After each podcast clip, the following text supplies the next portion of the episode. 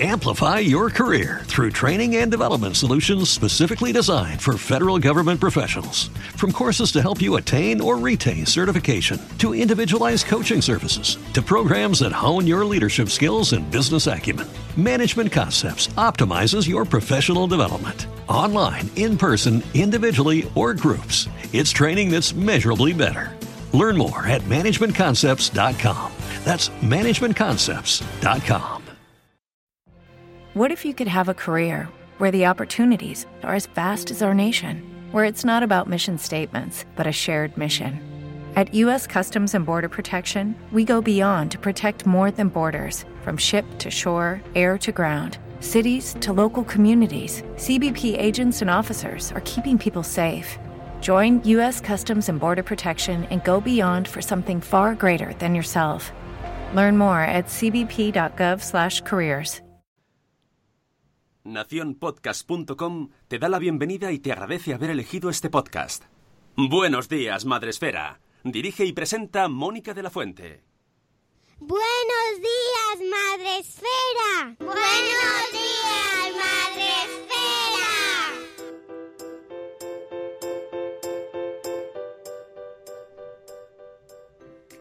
Buenos días, Madre Esfera. Hola amigos, buenos días. Bienvenidos a vuestro podcast para empezar el día de la mejor manera posible. No hay otra mejor que esta, ya os lo digo yo.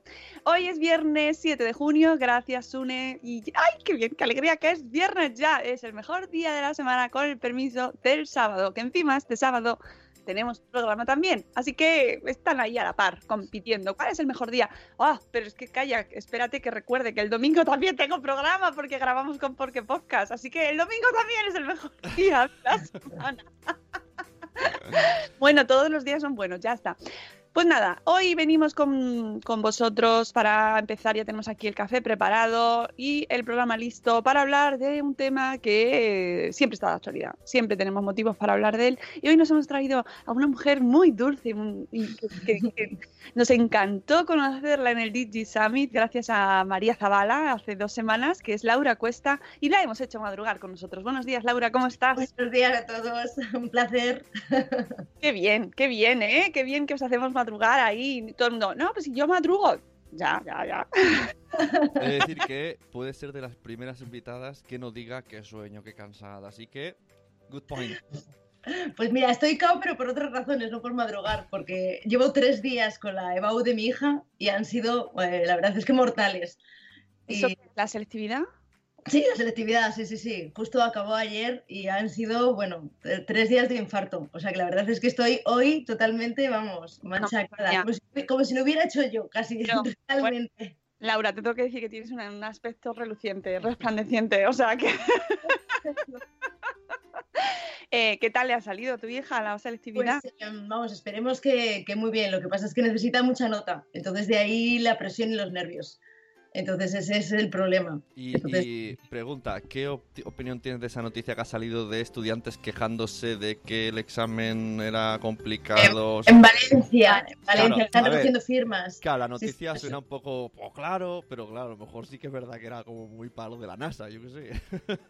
Y han salido todos porque ayer justamente vi a un, a un profesor de, no sé, en Twitter que, que decía que los- sus, sus chicos de bachillerato no sé en dónde lo habían hecho en media hora el mismo ejercicio. O sea que, que bueno, ahora se, se está viendo, imagínate, de, de Ups. todo. Oh, ups. Entonces, entonces no sabemos, ya- no, no sé, yo soy, fíjate, soy de letras, ¿eh? o sea que no sabría decirte cómo, cómo Pues ha sido nada, el, el pues examen. Mi hijo de cuatro años lo ha hecho Ahí en dos minutos. ¡Bum! Sí, pues entonces Cualquier Twitter lo pone, ¿eh? cogemos este melón y lo tiramos para lejos. Sí, sí, sí, tremendo. Hombre, la verdad es que, el- que sigamos todavía, casi 30 años después, con este tipo de, evaluaciones para poder entrar a, a la universidad que tú quieres, yo sí que lo veo para reflexionar. O sea, yo ya no entro en, en cómo son los exámenes, sino en el tipo de evaluación para, para que realmente estudien lo que, lo que cada uno quiere. Yo ahí sí que creo que es un debate a, a- a Sí, realizar sí. a- en estos tiempos en los que estamos. Todavía me da igual que se llame selectividad, que se llame BAU o que lo cambien de nombre. Yo creo que deberíamos cambiar el método, eso sí, no, no los tipos de examen o el examen en cada comunidad, sino el sistema de evaluación para poder realizar los estudios que cada uno quiera. Eso, Sí, eso sí. sí que, que deberíamos de cambiarlo. Hoy día ya yo creo que ya es hora. Y además es que en realidad, bueno, esto es otro debate, pero, pero ¿qué herramientas hay? Es decir, la evaluación continua existe, durante todos los cursos anteriores se realiza, bueno, y, pues yo- es que ahora ya me he perdido mucho en la nomenclatura, pero todo COU es, todo, todo cuenta, todo cuenta, venga, que esto cuenta todo, y luego la realidad es que el, el examen final es el más importante, y, y es verdad que jugártelo en tres días es dificilísimo, pero... Pues eso, pues como mejores sistemas eh, no sé, anglosajones, entrevistas en las universidades, eh, pues entrevistas personales y, y, un poco enfocar más el currículum a la, a la carrera que, que vas a, a, querer, pero no, pues lo que dices tú, no jugártela después de años de esfuerzo eh, durante, durante bachiller, pues lo que dices tú, nervios que pueden ser en tres días que al final te, te limiten a, a, la carrera exacta que tú quieres, porque al final son décimas. O sea, que se pone mala ese día. Sí, sí, sí efectivamente. Eh, yo no sé si lo has escuchado, que nos, nos, estamos metiendo en todo el debate, pero es interesante también, así que...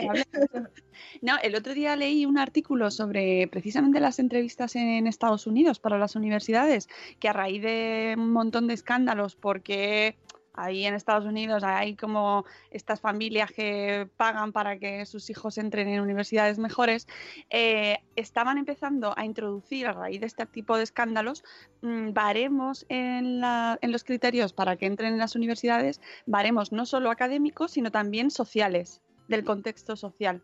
Es decir, de, eh, qué familia, o sea, de, qué entorno, a contar más si es un entorno desfavorecido, para compensar eh, otro tipo de criterios. Entonces estaba, había muchísimo debate sobre eso, ¿no? Porque hay gente que está en contra totalmente, porque a lo mejor por méritos académicos no cumple, pero, pero le compensa porque vienen de un entorno súper desfavorecido. Sí. Yo conozco, por ejemplo, un compañero de mi hija que se se han ido la familia entera a Estados Unidos el año pasado y de una familia pues, pues normal y corriente como nosotros, o sea, no, de, no de, desde luego con grandes posibilidades. Y, y, el chico se ha esforzado muchísimo este año, ha estudiado un montón y le han becado para una, una universidad eh, allí en Estados Unidos y ha entrado. O sea, que se puede, o sea, que conseguirse se puede. Porque imaginaros los precios en una universidad americana, o sea, prácticamente bueno, impagables, impagables. Y el chico, pues ha estudiado muchísimo este año y le han becado. O sea, que va, va a entrar este año en la uni. Y como os digo, de una familia modesta, normal y corriente. O sea, que realmente posibilidades hay. O sea, sí, sí, sí, sí se puede. Bueno, pues eh, nada, después de esta introducción que nos hemos marcado del mundo estudiantil... Universitario. Es que es un mundo muy interesante. Bueno, pues vamos a recordar que podéis vernos y escucharnos a través de Facebook Live, donde ya tenemos a Andy Ru. Hola Andy. Y también está por ahí Lucy Chimundo. Bueno, pues ya sabéis que el grueso mundial de la población está en Spreaker, esta plataforma en la que retransmitimos de lunes a viernes en directo a las 7 y cuarto de la mañana y donde Zora de Conciliando por la Vida nos dice bolas, que no te asustes Laura, pero es que es un saludo pues nuestro, de, sí, de aquí, bolas, bolas.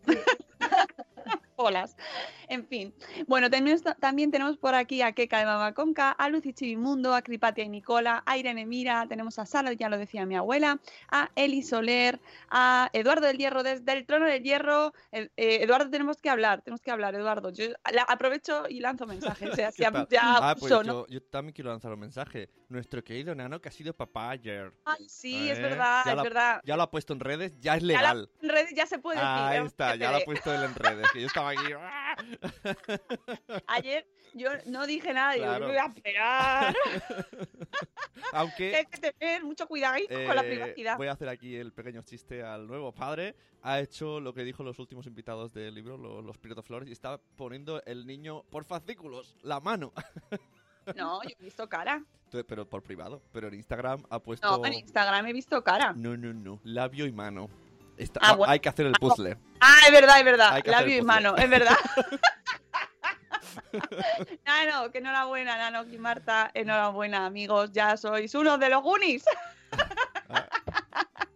La vida ha cambiado, no volverá a ser nunca igual. Tenemos también por aquí nuestra audiencia a Sergio Amor. Buenos días, Sergio. Tenemos también a Carmen de Tecnológicamente Sanos, que estuvo también allí en la jornada Digi Summit, donde conocimos precisamente a Laura. Tenemos también a Marta Ribarrius, a, Car- a Corriendo Sin Zapas, que es muy fan tuya, Laura. Desde que te escuchó allí dijo, "¡Ah! tenemos que traerla, tenemos que traerla, me encanta, me encanta.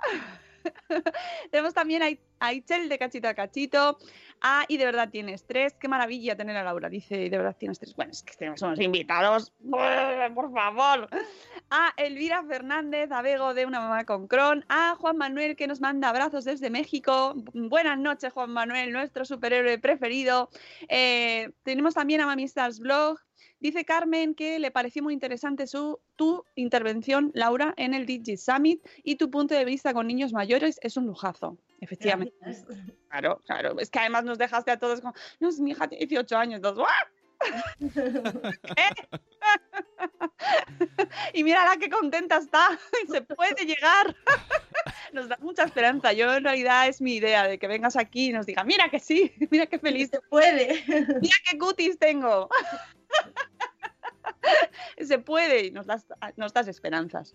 Eh, porque además tenemos mucha gente que está pues, en, en la crisis de los dos, eh, recién nacidos, no están... y decirle a alguien que dice, no, mi hija ya está con, superando la selectividad, ya, ¿sabes, no? Sí. Esto es un buen espejo en el que mirarse. Eh, dice Sergio Amor que desde que ha vuelto a escuchar los directos, ¡ay!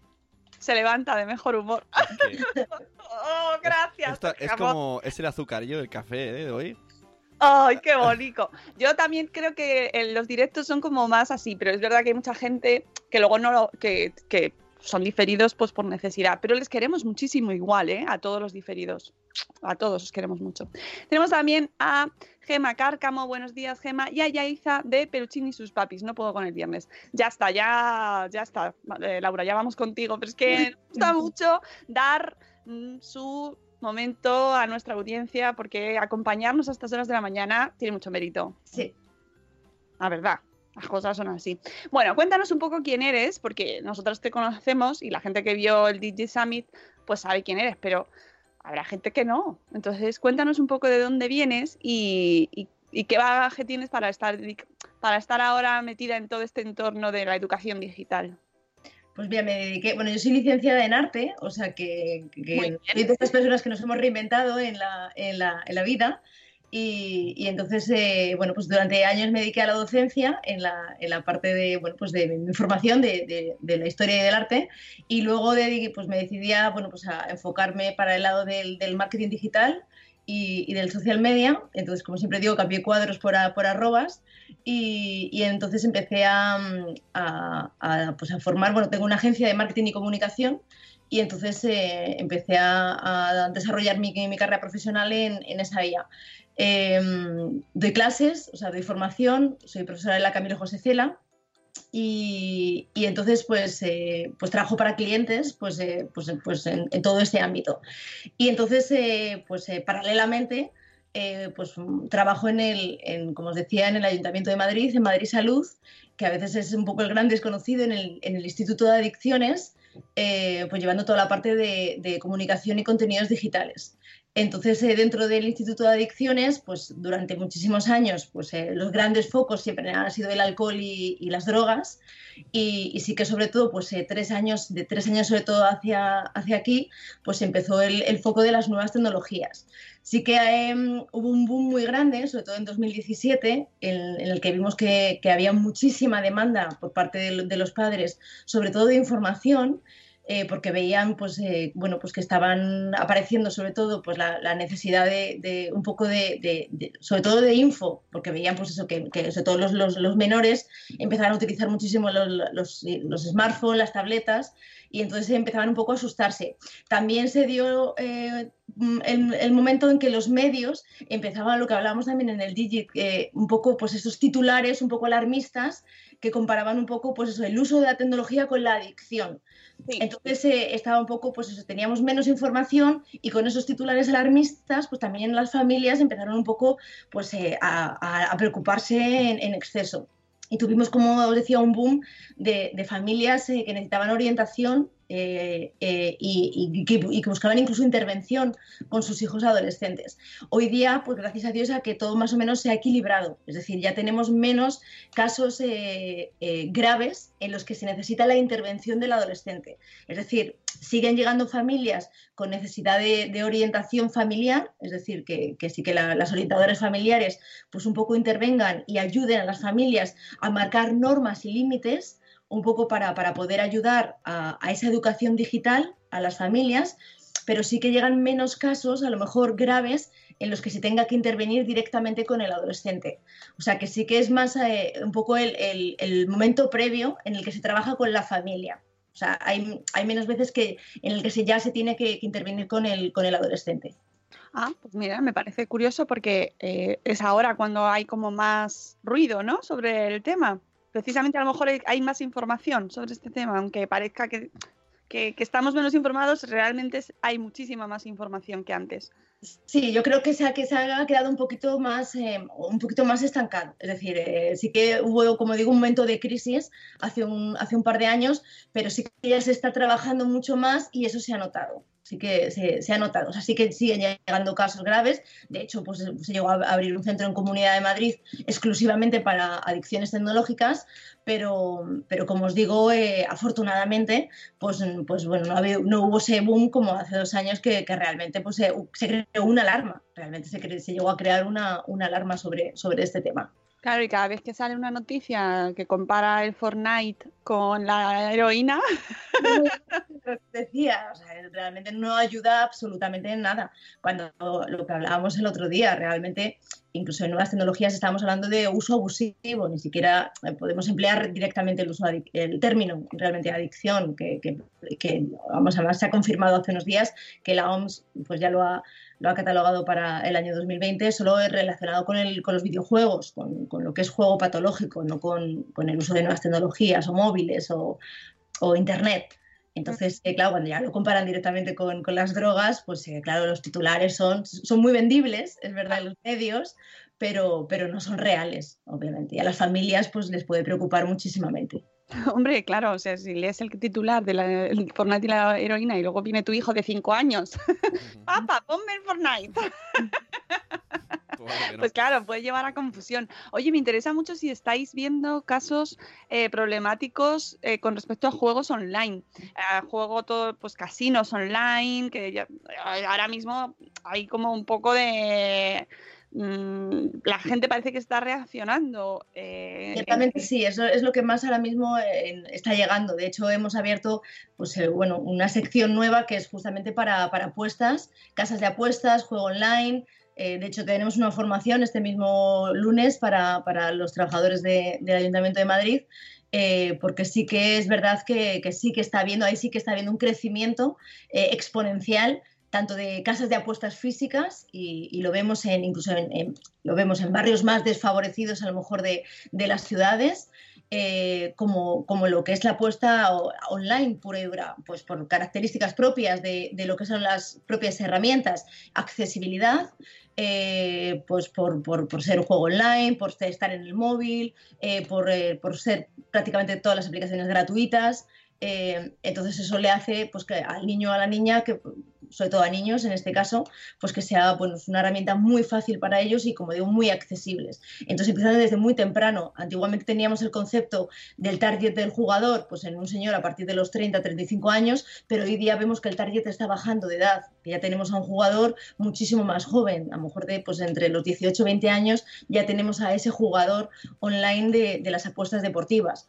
A esto no ayuda el qué, por supuesto, pues vemos las campañas de publicidad, que es lo que estamos denunciando todos en, en todos los canales, pues jugadores famosos, futbolistas, eh, personajes públicos de la televisión que, que están haciendo campañas en, en todos los medios, no solo en la televisión, sino también en, pues, en banners, en, en- en- en- en canales digitales, en todos los lados. Bueno, y es que son patrocinadores de equipos de baloncesto, de fútbol o de competiciones deportivas, que es No como... sé si habéis visto, salió el otro día, lo tengo, lo, lo quiero tuitear, eh, salió el portero del, del Deportivo de La Coruña, creo que es, eh, que le hicieron una, nada, una medio entrevista y salió hablando y, oye, chapó, porque precisamente habló de esto, eh, salió hablando que, que realmente el peligro que hay mm, de todo el tema de las apuestas deportivas pero que, que el foco está en, en realmente en, en los equipos, en las equipaciones. O sea, realmente todos los patrocinadores, hoy día no hay ni un equipo de, de primera división, ni prácticamente ni de segunda división, que no esté patrocinado por, por una de las grandes eh, plataformas de, de- de apuestas deportivas. Con lo cual es un círculo Sí. absolutamente eh, Además, cerrado. esta Entonces, se- eh, Esta semana además ha habido una noticia de que varios futbolistas de primera división estaban metidos en amaño de partidos y se Sí. descubrió porque familiares suyos casualmente siempre iban a páginas de apuestas y eh, siempre ganaban en los equipos que elegían. Y a partir de ahí ha empezado a tirar, o sea, Sí, sí. Eh, eh, sobre lo de los patrocinios también me llama mucho la atención, aunque no estén tanto tecnológico, pero sí muy relacionado con el mundo de los patrocinios y los equipos y los deportes, que hay, no sé si es, es baloncesto, porque yo es que de deporte sé muy poco, pero hay una gran marca muy conocida por unos productos dietéticos, ah, ¿cómo, cómo decirlo? Sin ofender, ¿no? Pero... ah, que supuestamente es una estafa, pero supuestamente, ¿eh? Piramidal. No, nadie ha oído nada. nadie ha dicho nada, pero. Eh, que patrocina y tiene su nombre y cada vez que sale la retransmisión sale el nombre de la, de la gran empresa tal, ¿no? Y eh, a mí me, me deja patidifusa que esas cosas puedan pasar, ¿no? Que es como, pero estamos hablando de un equipo deportivo, de una, o sea, que vale que es es un negocio y me diréis, eres súper ingenua, eres tonta, pero es que a mí me- no me deja de sorprender y esto con el tema de las casas de apuestas re- también, porque el público mayoritario es súper joven, los niños lo tienen como referentes, pero absolutos, todos quieren ser como esa gente, que eso ya sería otro debate, ¿por qué? ¿No? Pero, pero es verdad que al final estamos entre todos alimentando ese monstruo.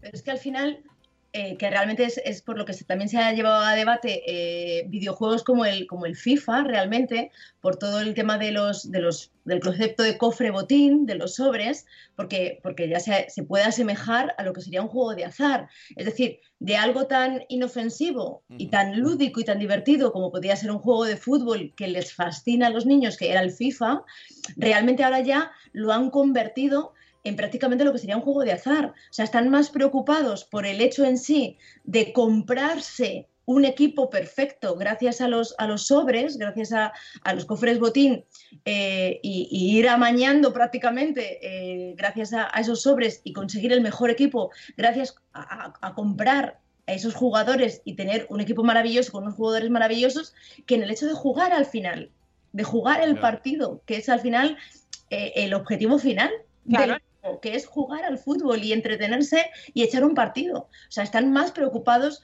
por, por la perfección, por ese equipo, por tener los mejores jugadores y, poder comprárselo y poder llegar a tener pues cuantas más monedas eh, de oro posibles para obtener los mejores jugadores. Entonces, eso, a eso estamos llegando con los niños.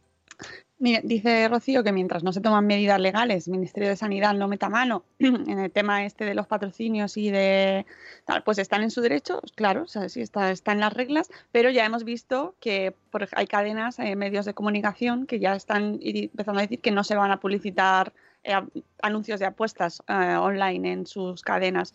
Que habría que ver si es postureo o no, pero bueno, es otra cosa.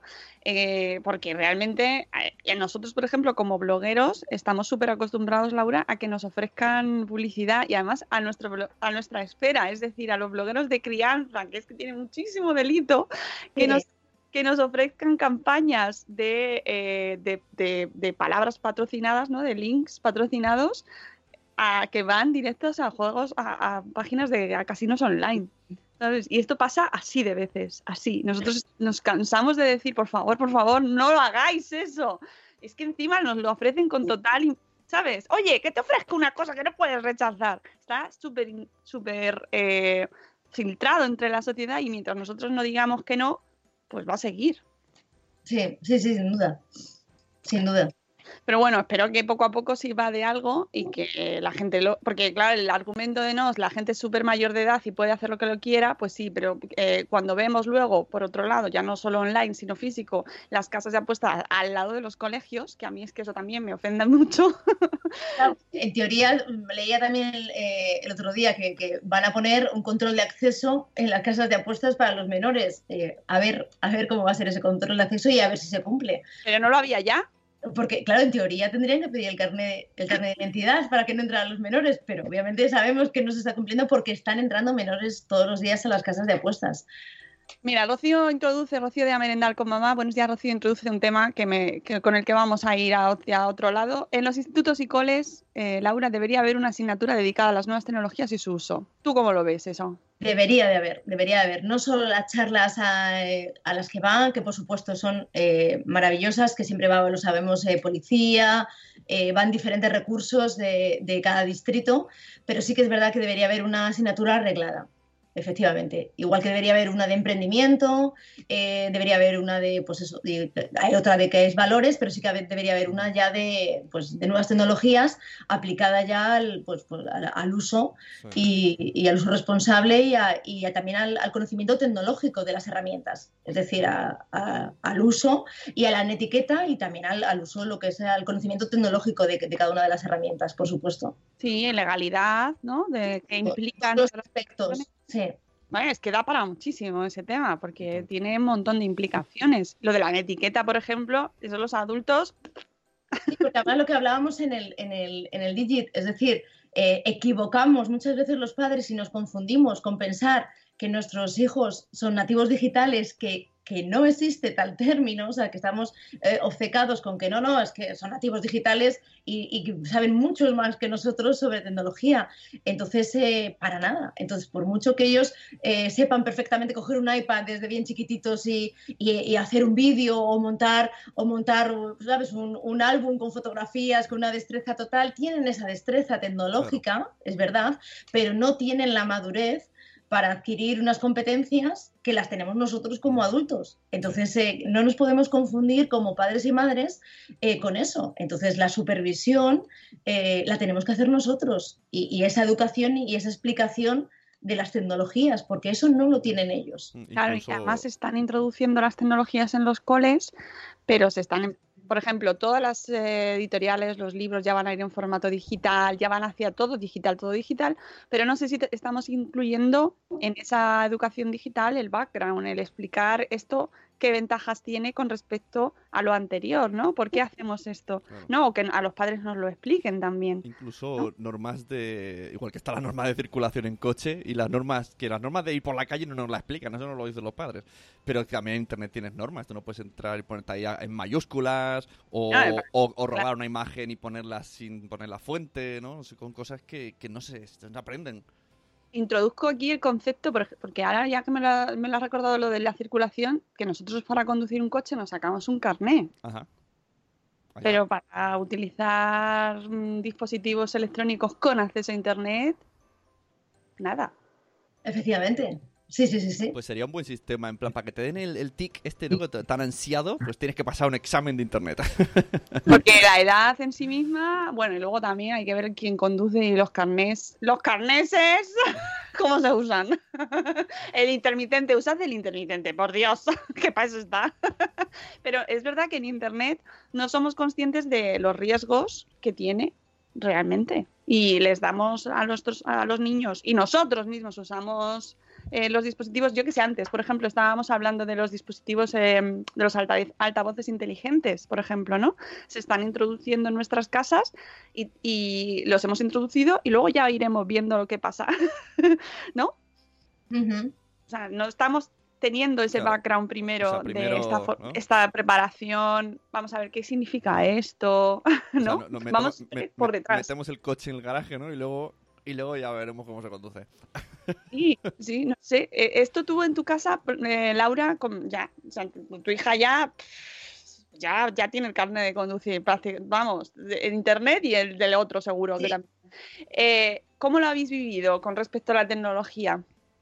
Pues, eh, pues como un poco os conté, eh, la verdad es que hablando mucho y, y al final yo creo que todo deja, deja mella. Entonces eh, eh, te vas a chupar porque muchas veces eh, al final eh, esto de es- frases de mamá qué pesada eres, mamá qué pesada eres, así durante años y años, pero luego te quedas con, con el buen sabor de boca de ha servido para algo. Entonces, eh, esto es como cuando adiestras un perro, eh, que al final es, es machacar todos los días y todos los días, pero al final dices, bueno, lo he conseguido. Pues yo creo que con la educación digital de los hijos, eh, igual, yo eh, os conté que, que cuando tenía 14 años, que es cuando nos sentamos con ella, que nos pidió el perfil de 20 en su día, eh, pues claro, obviamente no le dije, sí, sí, ábretelo, no, no. Me senté con ella y durante dos horas de reloj, pues le explicamos el, cómo se hacía, el qué debía hacer, qué tipo de, imágenes podía subir a, a, ese perfil, por qué no debía subir otro tipo de imágenes, qué podía pasar. Es decir, explicarle el porqué de las cosas, lo que decíamos, a un hijo, no solo en educación digital, en sí, en toda la educación, no le puede decir no porque no, porque lo digo yo, sino el porqué de las cosas, porque es la única manera que realmente luego pueden reflexionar cuando van a hacer una acción o sea, pueden entender el porqué de las cosas. Y en educación digital igual. Y entonces así con todo, o sea, con Twenty, con Instagram. Eh, y entonces al final yo les pongo, por ejemplo, muchos vídeos en casa. O sea, en casa no vemos mucho la tele, pero sí que aprovecho para ver mucho YouTube. Entonces a lo mejor mientras cenamos les pongo muchas campañas, les pongo mucha publi, les pongo muchas campañas en vídeo y al final todo eso también pues les hace reflexionar y, todo eso durante años y muchas charlas, pues eh, entonces al final van aprendiendo y entonces van reflexionando por ellos mismos. Y cosa que leo, pues oye, ¿habéis visto? Oye, pues mira lo que ha pasado, ¿habéis visto este chico? ¿Habéis visto esta chica lo que le ha pasado? Que le han denunciado, que han... Entonces me, me, trago esto de, joder, mamá, qué pesada eres, ya estás con lo mismo, oh, qué pesada. Pero al final te das cuenta que pues les, les está beneficiando y, les, y, están aprendiendo de ello. Y como os decía, pues yo al final con lo que me quedo es que pues eso, tengo una hija que, bueno, pues realmente solo tiene presencia mm, activa en Instagram. Creo, como os dije, no, vamos, no creo que tenga más de 30 fotos subidas a, a su perfil, no se sobreexpone y en, en, estos cuatro años jamás he tenido que, que, entrar en su perfil y decir, oye, Carlota, mmm, borra esta fotografía porque creo que, pues que, bueno, pues que no es apropiada. O sea, nunca, nunca, nunca le he tenido que, que decir que borrara un contenido o que, o que no me parecía bien una foto o no. O sea, jamás. Al revés, es ella la que me dice a mi mamá, por favor, ¿qué foto, qué foto ha subido? No me lo puedo creer. Oye, es fatal, no me, no me lo creo. Eso duele, ¿eh? Eso duele. Ahora, ahora sí, nos ha dolido a todos.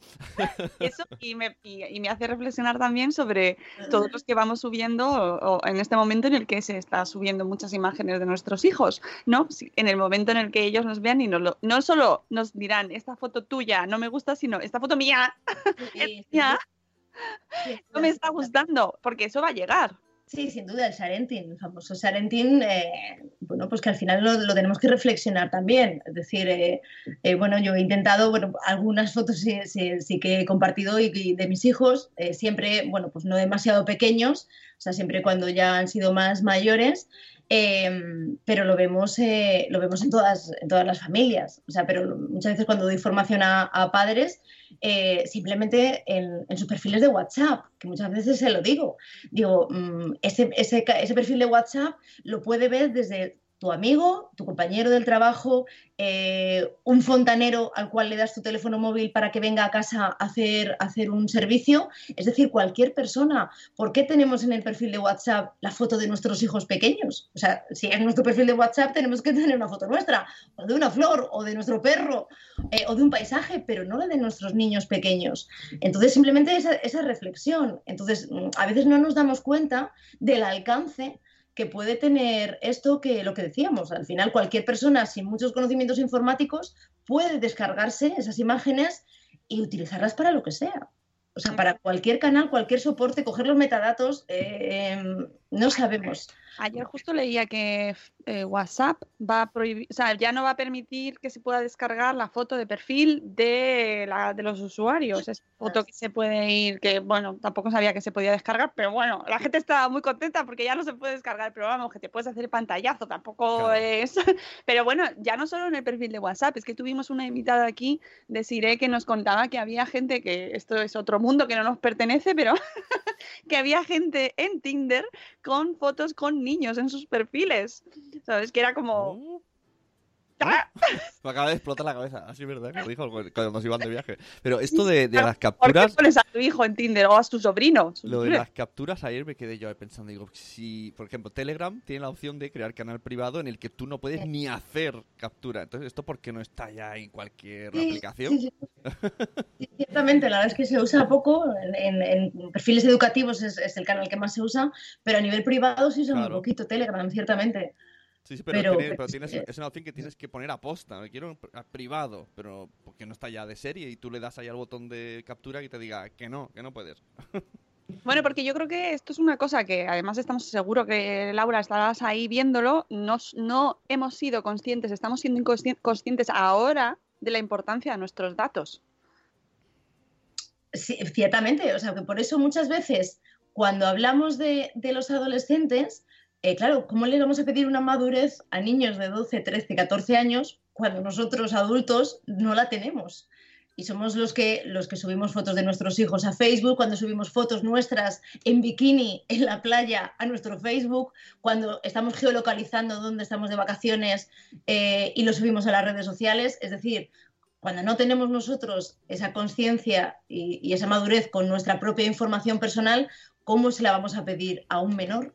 Entonces esa es la reflexión que tenemos que hacer. Entonces tenemos que ser primero nosotros los que primero pensemos en el alcance que tiene la privacidad, nuestra privacidad, para luego poder a ellos enseñarle cuáles son los riesgos de compartir esa privacidad en, la red. Ese es el gran problema. Mm, sí, porque mm, creo que estamos ahí todavía aprendiendo. ¿eh? A mí me da la sensación de que vamos aprendiendo y vamos aprendiendo un poco también lamentablemente con casos como lo que hemos visto eh, estos últimos días, de que hemos hablado largamente, pero que es que eh, realmente ha sido muy, muy duro ¿no? el tema de, Ibeco y lo que ha pasado y lo que ha supuesto también para hablar sobre esto, sobre privacidad, sobre qué es tuyo, cuándo deja de ser tuyo y cuándo se convierte en delito compartirlo. Sí, terrible. Bueno, es que, ha sido un caso mm, realmente eh, duro, pero vamos, es que claro, es que esto lleva años, o sea, eh, llevamos hablando eh, desde 2015, lleva el sexting incluido en el Código Penal como, como delito, o sea, que no es algo de ahora, estamos en 2019 ya. Entonces, que ahora la gente se rasgará las vestiduras por pensar que, compartir una fotografía eh, o un vídeo de este de cartel íntimo sexual eh, realmente era punible, eh, no, o sea, es que llevamos muchos años, ya son cuatro años de que ya estaba incluido en el Código Penal, entonces, por supuesto, por supuesto que sí, pero ya no solo es como yo cuando reflexionaba y lo hablaba con Borja Atsuara, no solo es la persona, por supuesto, que lanzó el mensaje, no solo es todas las personas que lo compartieron, sino es como yo reflexionaba en casa, eh, las personas que no hicieron nada, que también lo sabían. Es decir, los testigos mutuos que hablamos siempre, que es como muchas veces cuando, cuando yo hablo en casa a mis hijos, eh, y también lo comparo con el, con el bullying en el colegio, con el acoso. Es decir, tenemos que también hacer valientes a los niños para que no se callen y denuncien y ayuden al débil. Es decir, ya no solo, por supuesto, que sean ellos lo que no, no, sean niños acosadores y no hagan ciberbullying, por supuesto, pero que también cuando detecten un caso así, sepan ser valientes y sepan denunciar al niño que está sufriendo y ayudarle. Es decir, todos los demás, si 2.500 compartieron el vídeo, otros 2.500 sabían que se estaban haciendo y tampoco hicieron nada. Es decir, se callaron. Entonces también hay una culpa muy grande de todo ese silencio de los que no hicieron nada. Entonces, tenemos que reflexionar todos de nuestra manera de actuar, los que hacen y los que no hacemos nada. Sí, es que es así, es que lo llevamos hablando. El otro día estuvimos, tuvimos a Ana Espínola aquí también, a nuestra abogada madre esférica, hablando sobre las implicaciones legales. Hablamos también precisamente de Neymar, que además ayer me compartió Ana una noticia que eh, ha perdido ya un contrato publicitario. Estuvimos hablando sobre las implicaciones que tiene, eh, eh, que tenía pues, todo el escándalo que había surgido en su caso y había perdido ya un, contrato publicitario por por todo lo que se está moviendo a su alrededor. Y hablamos también con María Zavala precisamente de este caso de Ibeco, ¿no? Y creo que eh, no, no, dejaremos de hablar de ello porque, aunque, como tú dices, lleva cuatro años ya este, ese delito, ahora mismo todavía seguimos leyendo que la culpa era suya por habérselo grabado. Y se quedan panchos. Claro, entonces al final, en este caso, eh, la reflexión que tenemos que trasladar, sobre todo en casa, eh, por mucho que, por supuesto, indiscutiblemente todos tenemos derecho y todas, por supuesto, las mujeres tenemos derecho a grabarnos lo que queramos, pero sí que eh, a nuestras hijas menores, sobre todo hacer hincapié a nuestras hijas, por desgracia tenemos que hacer más hincapié a ellas que, a ellos, aunque a, nuestros hijos también, o sea, aquí no hay que hacer diferencia, pero dado eh, el peligro que hay en las redes, em, que al final con, con, cualquier mm, problema que haya de sexting, de grooming, de sextorsión, de todos los que hay, en principio, pues los que siempre hablamos, o sea, cualquier contenido al final que no quieres que se encuentre en la red, es mejor no, no, no hacerlo, no subirlo, no grabarlo, no, no, no, difundirlo. Al final yo creo que es el mejor consejo como padres y madres que podemos darle. O sea, que, que en principio todos tenemos libertad, por supuesto, para, para, hacer lo que queramos, pero, pero siempre hay que tener, eh, bueno, pues eh, eso en mente y entonces, eh, pues es mejor todos estos contenidos que sean complicados, que sean eh, eh, difíciles, no hacerlos, no grabarlos, no subirlos a la red. Que esa conversación es la que hay que tener, y luego también llevamos hablándolo cuando empiezan a usar los dispositivos electrónicos. Sin duda, sin duda, sin duda, sin duda. Más a estas edades, es decir, nosotros ah, ya es que tenemos que pensar, pero a esas, a esas edades sí. Eh, es que esto, la gente está ahí, no quiero hablar de ello en casa. Tenemos que hablarlo, amigos, nos da mucha pereza, pero... sí, mira, eh, yo me acuerdo una de las veces que fui a un cole a, dar formación de aula de padres y, y luego para, por supuesto, siempre termino con mensaje positivo, porque esto, o sea, siempre hay que acabar con mensaje positivo, pero antes eh, claro, les enseño, bueno, pues riesgos que se pueden encontrar en la red, por supuesto, porque, porque hay, que, hay que ver las cosas igual que yo me las encuentro como adulto.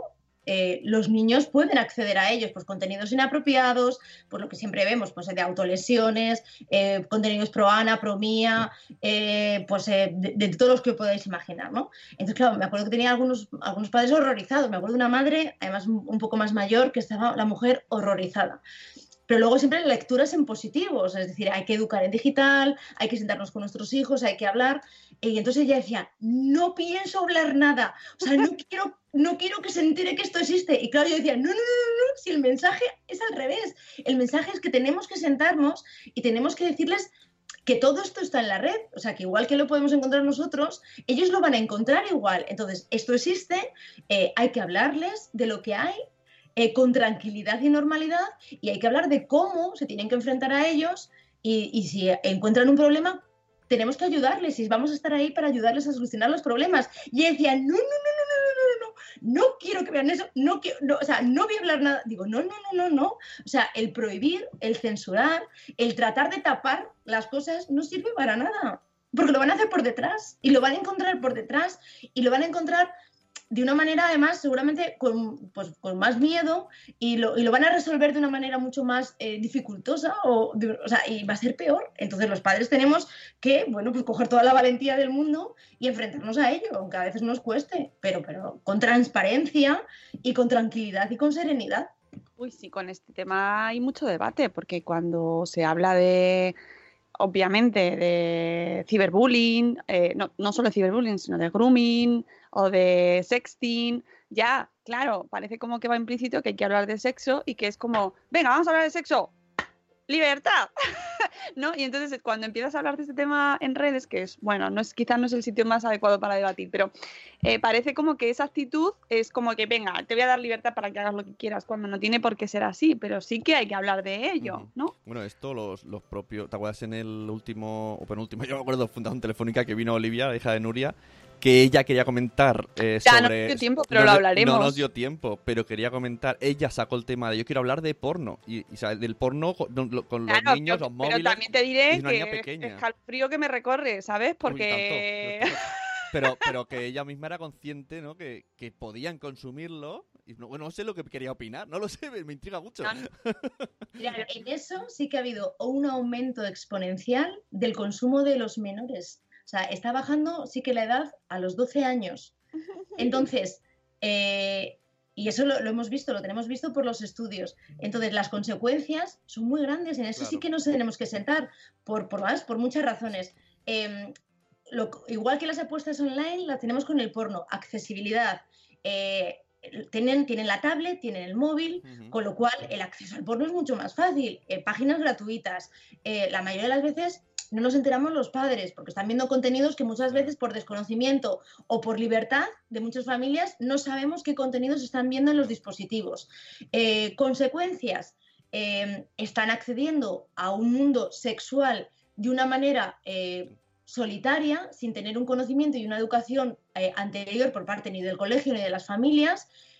con lo cual están conociéndolo de una manera pues, que no es la que deberían, eh, y entonces, como digo, las consecuencias son que lo que estamos viendo es un repunte alarmante del machismo a edades muy tempranas, en adolescentes, porque están entendiendo que así es el concepto de amor y del sexo, que luego trasladan a sus parejas, a sus novietes y novietas que tienen eh, en esa edad y se creen que eso es el amor y que eso es el sexo.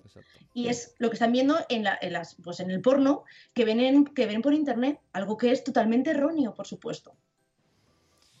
Pues sí, es una realidad que no, no corresponde. Este tema es como. ¡Ay! ha cortocircuitado. no, pero es verdad que tenemos que, hablarlo y de hecho tendremos segunda edición de este tema en el espacio Madrefera, a la cual te emplazo, Laura, desde aquí públicamente, para que nos acompañes eh, y hablemos de eh, sexo eh, adolescencia, que me sale la X también, porque me pongo ya Bueno, te, ha dicho 13, 13 ya es adolescencia. Para mí no, ¿eh? para mí 13 es niño todavía, ¿eh? Ese es el programa en el que estamos todos los padres así como, no quiero, no quiero hablar de esto. No quiero hablar de esto. el mío pequeño tiene 12, o sea que le tengo ahí, ahí, ahí. Mira, en, el, en, el, en el chat están diciendo, Eli Soler, eh, que estaba dando una charla con niños de tercero de eso y tiene un grupo de WhatsApp donde se pasan vídeos porno. Tercero de eso, ¿qué años son? No quiero ni pensarlo, ¿eh? no voy a hacer cuentas. Me suena pequeño. No, pero, pero es así, hay que ser valientes, hay que ser valientes y asumirlo y ir a por ello, porque es verdad que, que, está aquí, que está aquí. Es que no, igual que están aquí las ocho, que ya, ¿ves? ¿Has visto, Laura, cómo se nos ha pasado el rato? Justo, ¿eh? en, el, en el tema. Justo.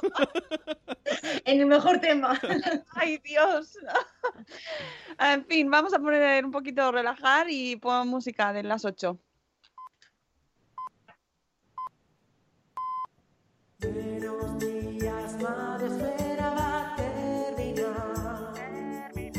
Y los cafés han acabado ya. Allí donde estés, cántate los tres. Coge fuerza y déjate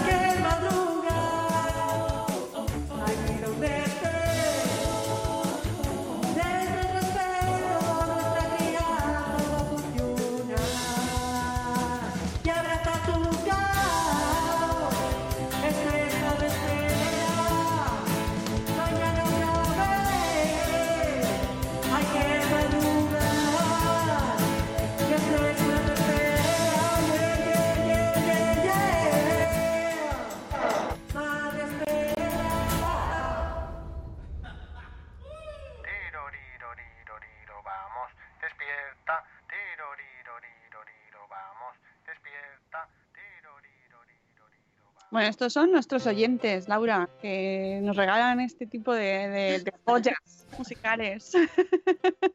es maravilloso.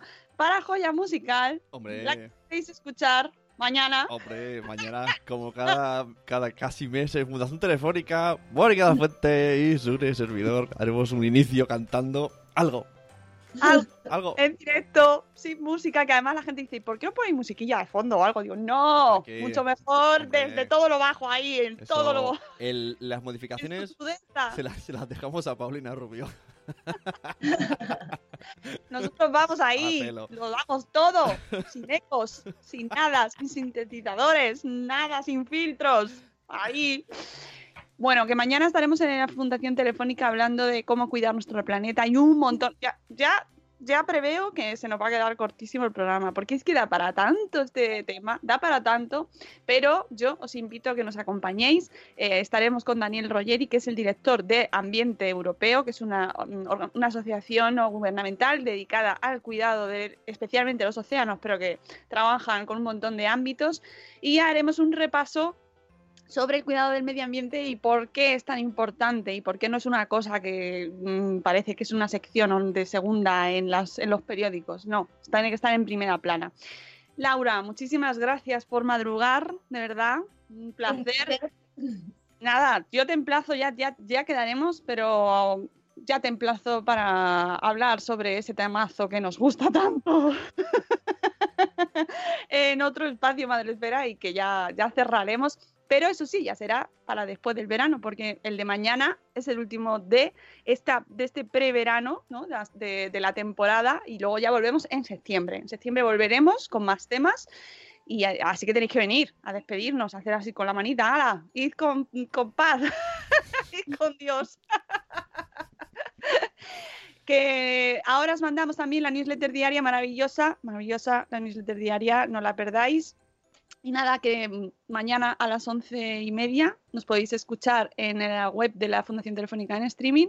Y el lunes volvemos con Baby Tribu para hablar sobre eh, crianza positiva. Así que venid con nosotros. Gracias, Laura. Que tengas un fin de semana maravilloso. Amigos, os queremos mucho. Hasta luego, Mariano. Adiós. Hasta mañana. Hasta mañana.